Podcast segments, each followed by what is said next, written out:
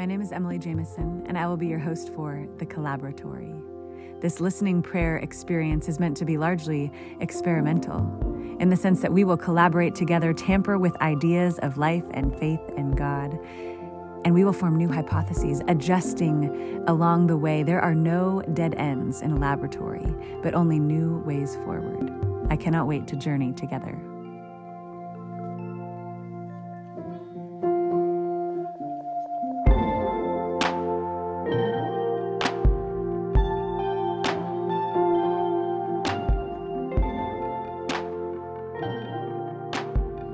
Several years ago, I boarded a particular airplane, and as chance would have it, if you believe in such things, my husband and I happened to be seated on opposite sides of the aisle. I settled into a middle seat next to a lovely young woman with silky black hair who was looking out the window. And over the next couple hours, something particularly wonderful took place on that tarmac where our flight was delayed. Let me tell you the story.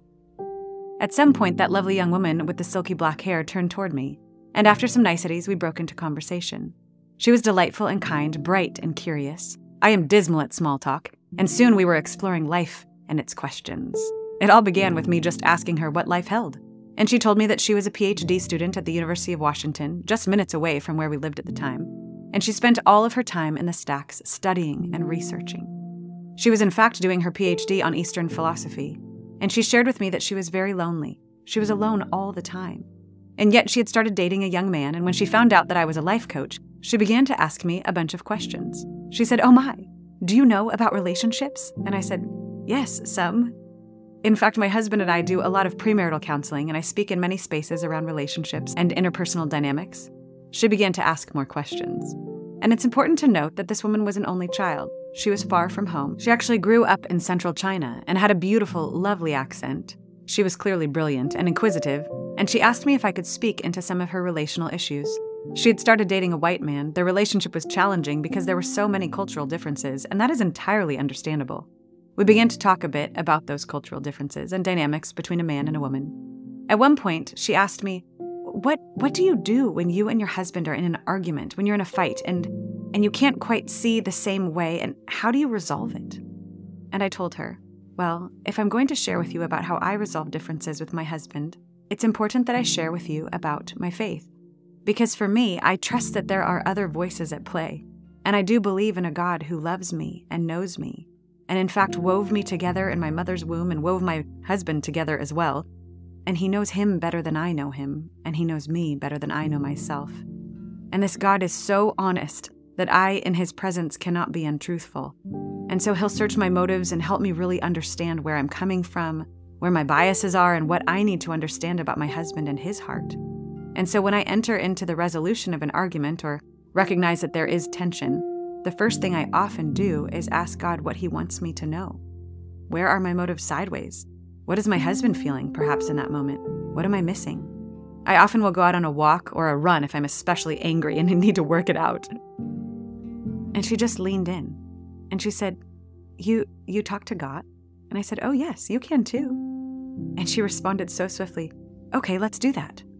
And I said, okay. And so we leaned in right there, seat B and C in row 27. And I just said, God, would you remind my friend of a time that you were with her and she did not know? And within seconds, this lovely woman nodded her head vigorously, with her eyes closed, and began to say, Oh, yes, yes, yes, yes, yes. And I was floored. Because you have to understand, I had just begun to learn about listening prayer. It was very clear to me that this woman had no prior knowledge of the God that I spoke of. She was a blank slate in a sense, and I had no idea if he'd actually speak to her.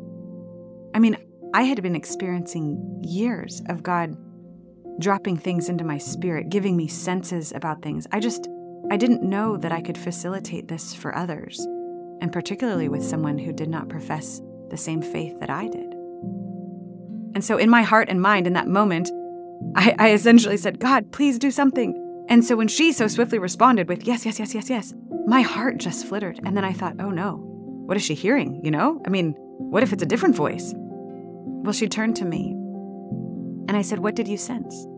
And she said, Oh, oh, yes, yes. Peace has always been with me. And I was stunned. Because you have to understand that in the scripture, Jesus says this I am your peace. Peace is not an emotion. Peace is not the absence of conflict. Peace is the presence of a person, and his name is Jesus. And so, this woman, hearing, Peace has always been with me, it settled her heart. Immediately, it also told me that we were talking to the same person, the same God. And so, when we leaned in again, and I said, God, is there anything you want her to know about you? Who do you say that you are? She again nodded swiftly. Yes, yes, yes, yes, yes. Okay, okay. And I said, What did you sense? Increasingly curious now. And she said, Oh, yes, yes. I, I saw a picture of a very, very old man with white hair. And I thought, Oh, no, not white Jesus. Because you know that's a faulty teaching. Jesus was very much Eastern, probably not white. But then the Lord reminded me at an old age, everyone actually has white hair. So you're fine. Okay, I thought. And then she began to describe the face of this old man she saw in the picture. The fact that he was a very, very good father, so reliable.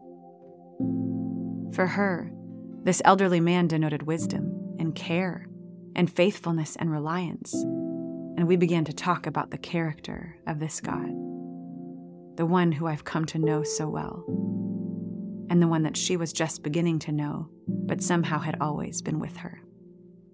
I opened up my Bible and we began to read together. She was overwhelmed with gratitude and wonderment. And I said, You know, this voice that you hear, this voice can reside in you. You talked about being alone, and you, you can actually talk to this God all the time. We talked about how Jesus was resurrected from the dead and then rose to the heavens, but then sent his spirit, essentially a disembodied voice, to come and live inside of us, to teach us and to lead us, to counsel us and to be with us. And I said, You can have that voice live inside of you too. And she immediately said, "Oh yes, yes, yes. Let's let's do that." And so right then and there, we invited the spirit of God to come live inside of her. And we carried on and talked. And at one point we napped and read and at the point at which we parted the airplane, I gave her a hug and I gifted her my Bible. She said, "No, no." And I said, "Don't worry, I have plenty more." And I don't know what that did with her presentation that day. She was in fact going to present on her thesis on Eastern philosophy. I have no idea what happened, because I tried to email her and it bounced back. I don't know what came of that conversation. But what I do know is that God is real, that He speaks, whether you believe in Him or not. He is with you, whether you know it or not. And so let's just ask together would you lean in with me? Take a deep breath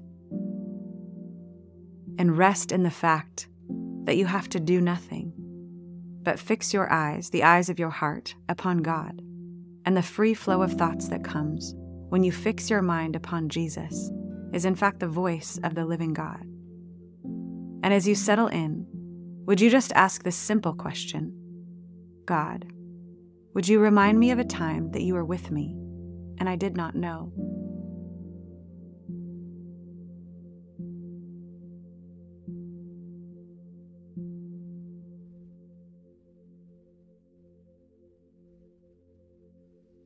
Whatever comes first and fast.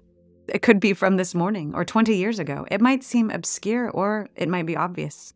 But whatever memory first comes, would you just lean in? Enter into that memory, climb right inside, and notice where are you? What are you doing? Who else is there? How do you feel? What time of day is it? It says in Scripture that there's nowhere we can go apart from God's presence. God, you have always been with us. And so, in this memory, would you just look around and ask Jesus, where are you in this memory?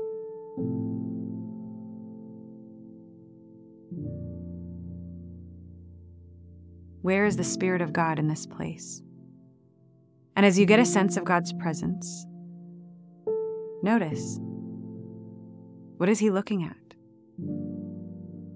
What effect does his presence have upon you? And then simply ask, God, if I could hear your voice in that very moment, what would you want to say to me? What do you want me to know?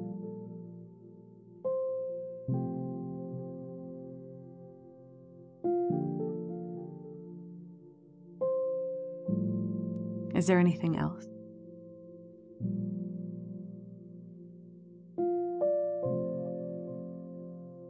If it's quiet, just ask him about the quiet. What do you want me to know about the quiet? If it's a picture or a word, ask him if he would help you understand even more. What else do you want me to know? What do you mean by that?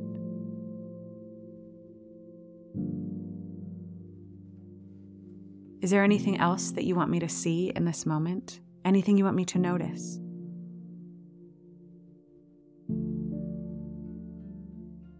Is there any lie that I'm believing about that memory that you would like to turn upside down and tell me the truth about? God, give me your viewpoint, your perspective. Is there anyone in this scene that you're inviting me to forgive? Quite literally, to hand over to you, to release them to you, so that I can go free.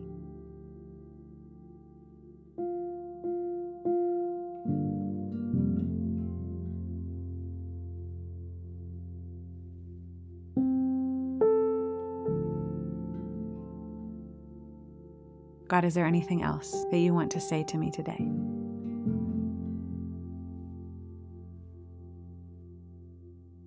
I encourage you to take time, perhaps each day this week. Grab your journal or go on a walk and just ask God, Would you remind me of a time that you were with me and I did not know? Maybe He reminds you of a time when you were aware of Him, that He was there, but there's more that He wants to tell you, more He wants to show you in that moment. The scripture says that the Holy Spirit reminds us of all truth and leads us into all truth. And so trust the God who is gracious, kind, compassionate, full of wisdom, abounding in love for you. Trust that He desires to speak. Would you listen?